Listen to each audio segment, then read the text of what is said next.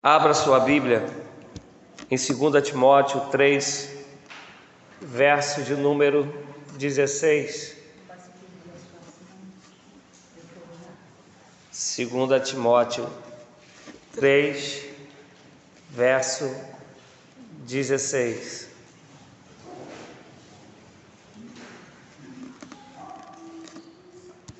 Diz assim: toda a Escritura é inspirada por Deus e útil para o ensino, para a repreensão, para a correção e para a instrução na justiça, para que o homem de Deus, óbvio, homem, mulher, para que o ser humano, para aquele que é de Deus, seja apto e plenamente preparado para toda boa obra. Nos três últimos domingos de escola dominical, eu falei sobre algumas pessoas que até perderam a sua vida, a fim de que a Escritura pudesse se tornar pública, para que não fosse um clero, não fossem os líderes e, na maioria das vezes, a Igreja Católica que viesse a deter o poder da leitura e assim ela acabar manipulando o povo. Entre eles falamos de William Tyndale, semana passada falamos de, de Lutero.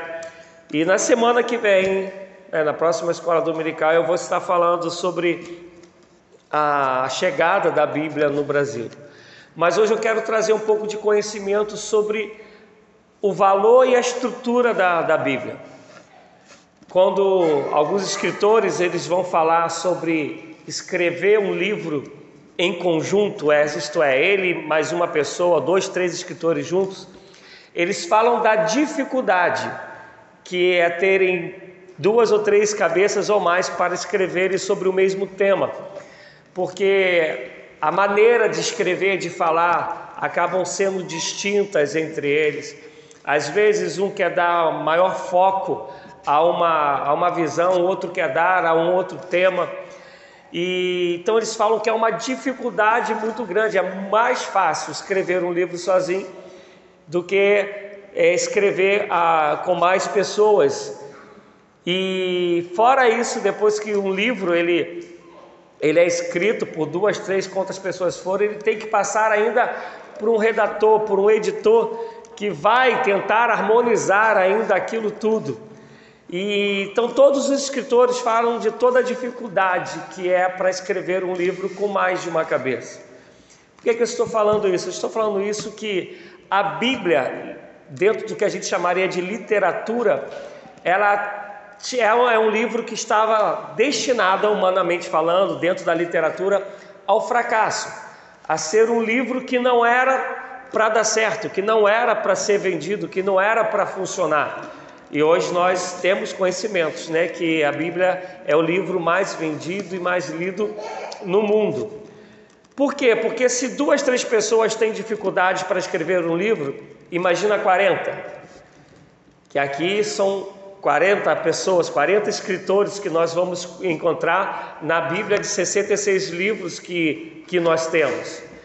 E quando a gente está falando de dois, três escritores que vão parar para escrever os livros, eles vão conversar, eles vão trocar ideias e normalmente eles têm uma ideia já conversada entre eles para onde o livro tem que ir, onde quer chegar. Eles se encontram, eles trocam ideia, ideias.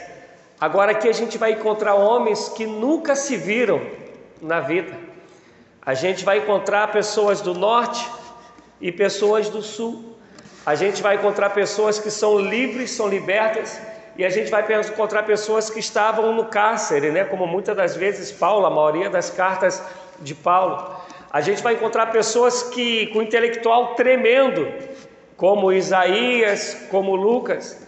E a gente vai encontrar pessoas simples, como Pedro, a gente vai encontrar pessoas que vão diferenciar, que alguns defendem que a Bíblia demorou 1400 anos para ser escrita, outros 1500.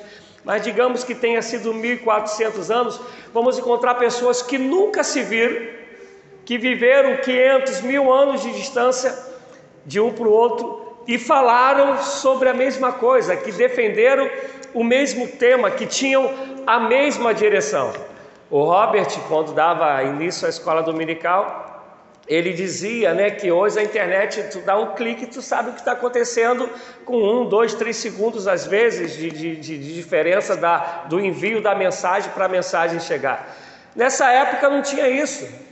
Se a gente pegar na época primórdia, então, começando lá no Pentateuco, não tinha nenhuma possibilidade de trocas de ideia. Se a gente for ainda mais a fundo, quase nenhum deles tinha um desejo que isso se tornasse um livro. Se a gente reparar as falas de Jesus, Jesus nunca mandou escrever nada.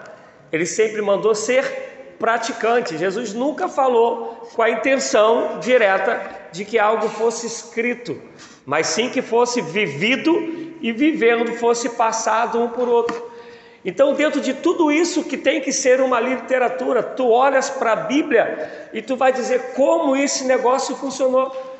Como pessoas de culturas diferentes, de épocas diferentes, de níveis intelectuais diferentes, de sociedades diferentes, com em tempos diferentes, mais longínquos possíveis, conseguiram escrever algo que se harmoniza que revela a Deus de maneira que vidas são resgatadas. Quando a gente vai pegar, falando de, dentro da literatura, vai, vai pegar um livro de Shakespeare, de Monteiro Lobato, são livros que são muito mais ricos, muito melhor escritos do que era a Bíblia, dentro de uma harmonia literária, dentro de uma colocação literária. Todavia, tu vais pegar o livro desse, né, Lúcio Veríssimo, qualquer um desses, e tu vai deixar dentro de uma comunidade de pessoas que vivem nas dependências químicas ou algo do gênero, tu vai colocar dentro de um cárcere, você vai voltar lá depois de um tempo. Você pode ver uma outra vida que mudou socialmente, que conseguiu abrir a mente para estudo, pelo menos.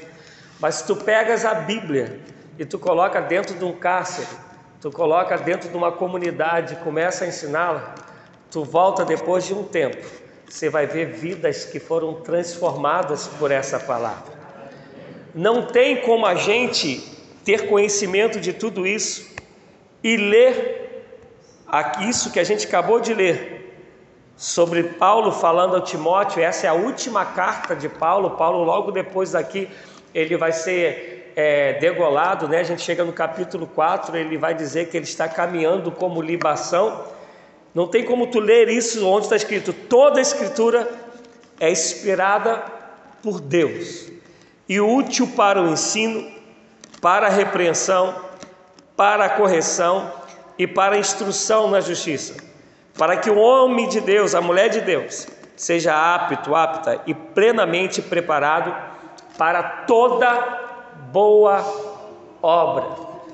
Paulo vai escrever isso com mais ou menos 1400 anos de diferença de distância de Moisés. E quando ele vai escrever, ele diz: toda a escritura não é parte dela, não é algo que foi escrito no tempo, não. Toda ela é inspirada por Deus.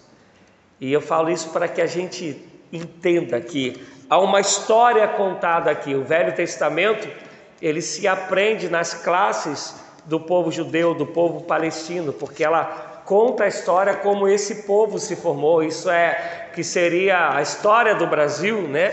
Que ainda que a nossa história seja bem enganosa, aquilo que a gente aprende nos colégios, mas como se fosse o livro da história do Brasil, o livro do Antigo Testamento é o livro da história do povo judeu, do povo do povo palestino, eles aprendem isso na escola, é, é o material deles.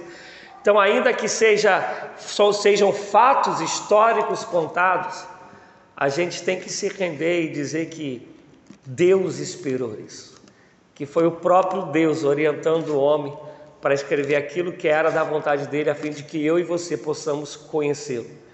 E o mover de Deus é tão grande que quando a prensa ela é criada, é inventada, qual foi o primeiro livro a ser impresso? A Bíblia Sagrada.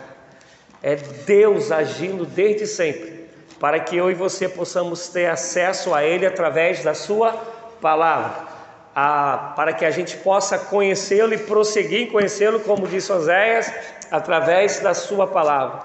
E a gente não consegue entender esse agir de Deus e acaba não valorizando a leitura da Bíblia, o ensino da palavra. Se a gente realmente tivesse dimensão do cuidado de Deus, a maravilha que Deus age para a gente ter isso que a gente hoje, poucos né, tem no papel, a maioria tem agora smartphone, mas seja no papel, seja no smartphone, a gente tem porque o agir de Deus tem agido com misericórdia, para que ela chegue até nós, a fim de que nós possamos nos deleitar, nos alimentar, nos sustentar e que a gente permita que essa Bíblia faça isso que está escrito aqui, ensinar Aí vem a parte que a gente não gosta muito: repreender, instruir, porque só assim nos tornaremos aptos para toda boa obra. Amém, amados? Que o Senhor nos abençoe em nome de Jesus Cristo.